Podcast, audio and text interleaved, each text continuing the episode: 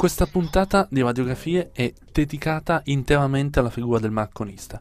Perché ci mettiamo a parlare di marconisti? Perché questa settimana è caduto un anniversario molto importante, i 100 anni dall'affondamento del Titanic. il Titanic è famoso soprattutto per un motivo, che è stato il primo transatlantico ad affondare che è riuscito a mandare un SOS via radio, perché sul Titanic c'era una stazione radio, quindi più di 700 passeggeri sono stati salvati grazie a un trasmettitore radio che trasmetteva in telegrafia. Ma chi c'era lì dietro? C'erano due marconisti, si chiamavano John Jack Phillips e Harold Sidney Bridge. Erano questi due giovani marconisti che con il loro lavoro sono riusciti a salvare tante vite umane. Quindi a loro oggi dedichiamo l'intera puntata di interferenza. E come facciamo? Andiamo a recuperare un contenuto che è andato in onda due anni fa su Radio 3. Si tratta di un programma che si chiamava proprio Marconisti, che l'ha curato e prodotto chi vi sta parlando al microfono, Andrea Borgnino, che andava a raccogliere delle voci di marconisti italiani, voci che ci raccontano questo mestiere affascinante, coloro che sulla nave rappresentavano un po' il terminale delle comunicazioni, che con il loro tasto Morse trasmettevano e ricevevano tutti i messaggi che il capitano o gli altri ufficiali dovevano trasmettere, oppure i telegrammi dei passeggeri. Insomma, erano una specie di anello di comunicazione vibrante e vivo. Le voci che ascolteremo sono quelle di Antonio Zerbini e Lino Pappalardo, che sono due marconisti, uno è un romano, l'altro è un genovese, li riconoscerete tra gli accenti, che in questa lunga intervista, inframmezzata da musica, raccontano questo strano ed affascinante mestiere, quello del marconista.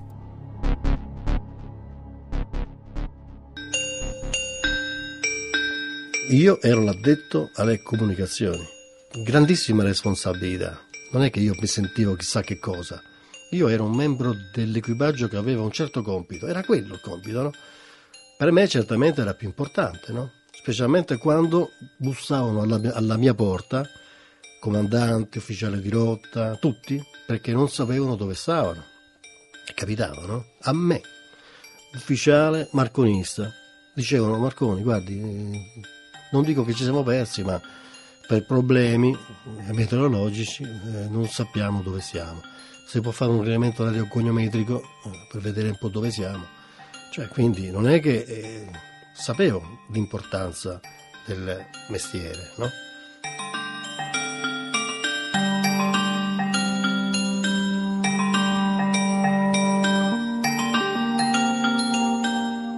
Questa è la voce di Lino Pappalardo, Marconista, con oltre vent'anni di esperienza a bordo di navi mercantili e dietro i tasti di Roma Radio, la più importante stazione radio costiera italiana.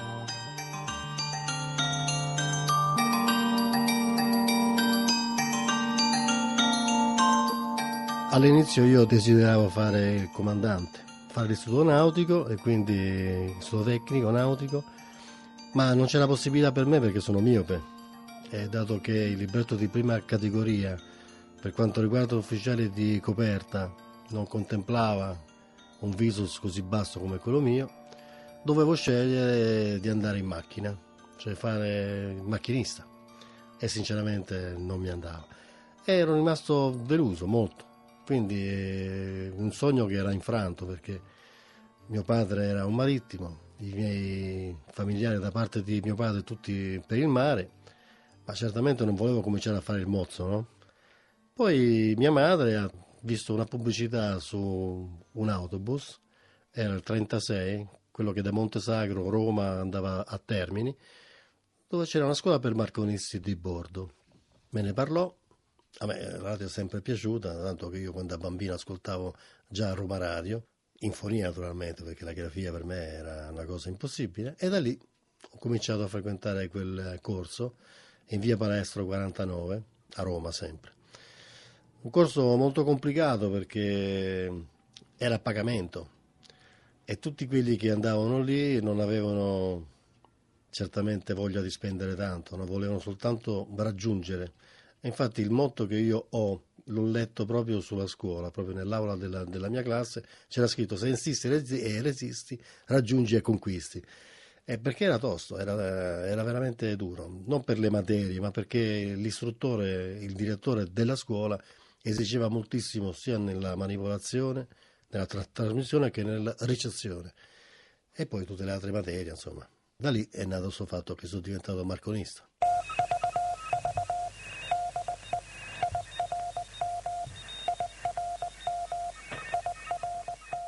Io sono nato nel 1935.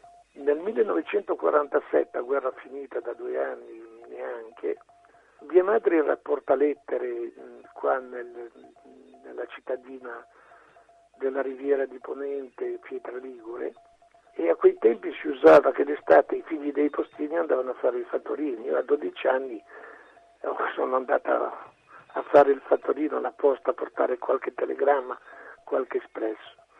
Come sono entrato in quell'ufficio postale sono rimasto proprio brasato dal, da aver visto questa macchina del telegrafo con il direttore, che poi fu il mio maestro, lavorare a questa macchina e da questi puntellini uscivano dei telegrammi e poi quelli che trasmetteva.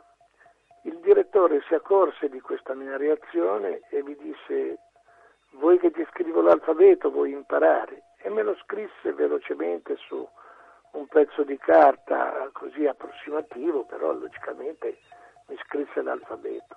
Questo eravamo a giugno, finito la quinta elementare perché avevo 12 anni e lui mi disse se per la festa di Ferragosto riesci già a trasmettere un telegramma ti farò un bel regalo.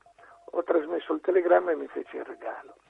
E questo è stato il mio primo telegramma, non posso sbagliarmi, l'ho trasmesso al 15 di agosto del 1947.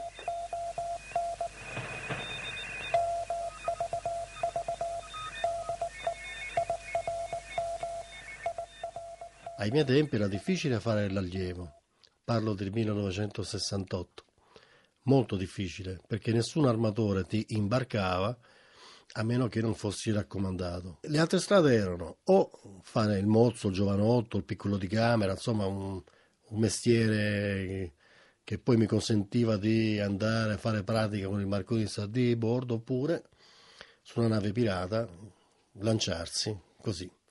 E così ho fatto. E certo non con facilità. Eh, infatti la nave che, che, mi ha accolto per la prima volta si, chiama, si chiamava Cumoreana Panamense e io mi sono trovato molto male. Anche perché il marconista che è sbarcato mi ha fatto gli auguri perché per lui era l'ultimo imbarco e per me era il primo. Ti ho scritto tutto, infatti mi ha fatto un foglio, guarda c'è tutto scritto qua, non troverai nessun problema ti faccio gli auguri e se n'è andato. Io non sapevo neanche accendere la stazione radio. Eh.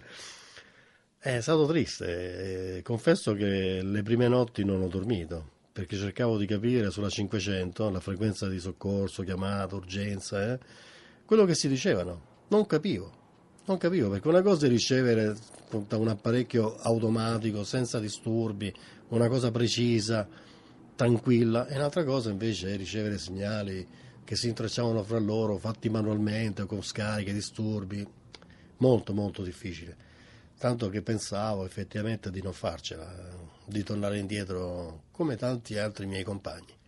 E invece, per fortuna, sono, ho resistito e ce l'ho fatta, ma è stato difficile. Durante il periodo bellico, mio padre aveva una vecchia radio americana, un ricevitore, col quale riceveva Radio Londra io curioso di questo materiale andavo a vedere cosa faceva perché l'antenna la stendeva solo di sera e poi durante la giornata la, la toglieva e questo è stato il mio avvicinarmi alla radio.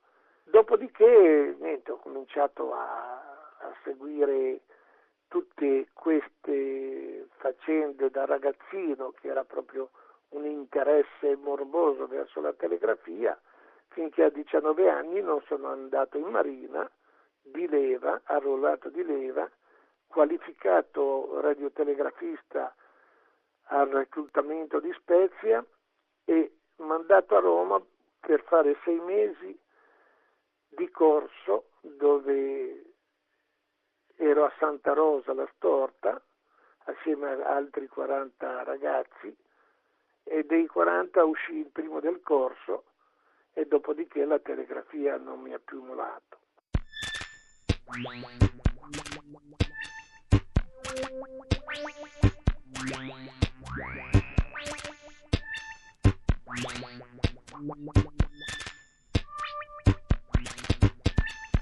La frequenza di 500 kcicli, chiamata confidenzialmente dai marconisti la 500, è stata la più importante frequenza di chiamate soccorso usata dai radiotelegrafisti di tutto il mondo.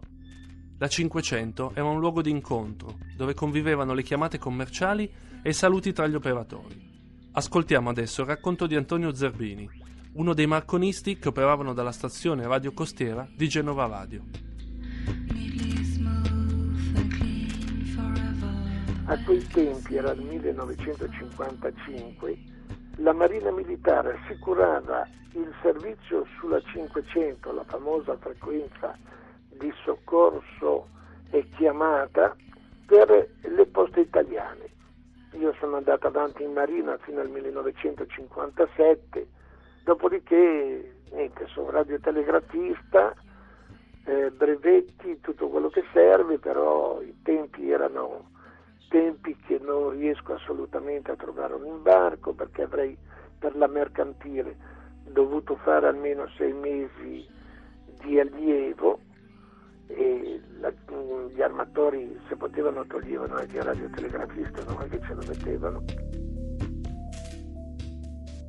il marconista a bordo almeno a quei tempi era come un mezzo stregone no? per loro e per loro intendo l'equipaggio tutto, compresi diciamo, gli ufficiali, perché noi eravamo un po' distaccati dalla conduttura della nave, no? cioè, la nave si muoveva tramite la macchina, chi la guidava erano gli ufficiali di coperta, noi eravamo qualcosa di estraneo, no? però senza di noi la nave non partiva, quindi eravamo necessari e questo dava fastidio a tanta gente, anche perché noi eravamo chiamati la, la signorina di bordo, sempre puliti, sempre perfetti non si lavorava mai, secondo loro, non facevamo niente, però poi tutti quanti ci venivano a cercare, anche per la riparazione di un orologio, per mettere a punto, non so, una radio che era caduta, qualsiasi cosa, perché noi eravamo quelli addetti a fare i lavori piccoli, i lavori di sofisticazione, secondo loro, no?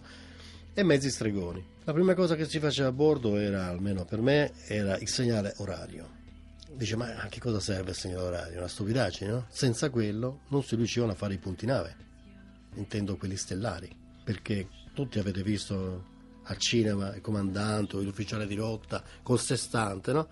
Il sestante è uno strumento che funziona se eh, c'è il sole o ci sono le stelle, l'orizzonte e il cronometro, perché se non c'è il cronometro esatto, quando uno tira giù una stella, si dice così, con lo specchietto, la traguarda, poi piano piano la fa bagnare sull'orizzonte, soltanto in quel preciso istante deve dare lo stop all'altro ufficiale che sta al cronometro per vedere a che ora si è bagnata quella stella. E poi tramite diciamo, i libri e tramite eh, la trigonometria, eccetera, eccetera, si sa che noi siamo su quella linea. No? L'orologio quindi era importantissimo per il marconista. No? La, la prima cosa.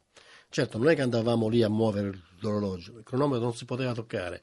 Avevamo soltanto un piccolo libretto dove noi segnavamo lo spostamento di quel giorno.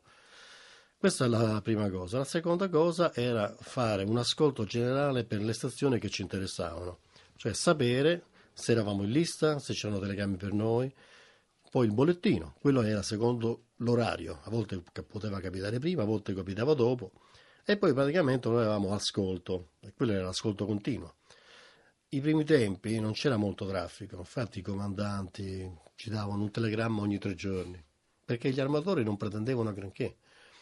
Poi, passando il tempo, uno ogni due, poi uno al giorno, e negli ultimi tempi in cui ho navigato le comunicazioni erano 24 su 24, non c'era praticamente un momento in cui non si, poteva, non si doveva fare un QSO, cioè un, un collegamento. Quindi io sapevo che il marconista a bordo era l'unico mezzo, il cordone ombelicale tra la nave e la terra. Non c'era altro mezzo, eravamo noi. Succedeva qualcosa a noi, era un problema grosso. La nave era come persa. Senza comunicazioni, oggi sembrerebbe che non si possa andare avanti. Se uno si dimentica il cellulare per 10 minuti diventa quasi matto. Immaginiamo una nave che parte da un porto, è una spedizione. Eh? noi dimentichiamo che quando parte una nave con il comandante e l'equipaggio è una spedizione. Una volta addirittura si partiva senza carico, senza niente, all'avventura. Era il comandante che cercava il carico e lo portava da una parte o dall'altra. Poi quando tornava, dopo un anno e mezzo, due anni, se tornava, eh, era... Quindi eh, le comunicazioni erano diventate una cosa, in, non dico necessarie, non si può neanche pensare che non, che non ci fossero, no?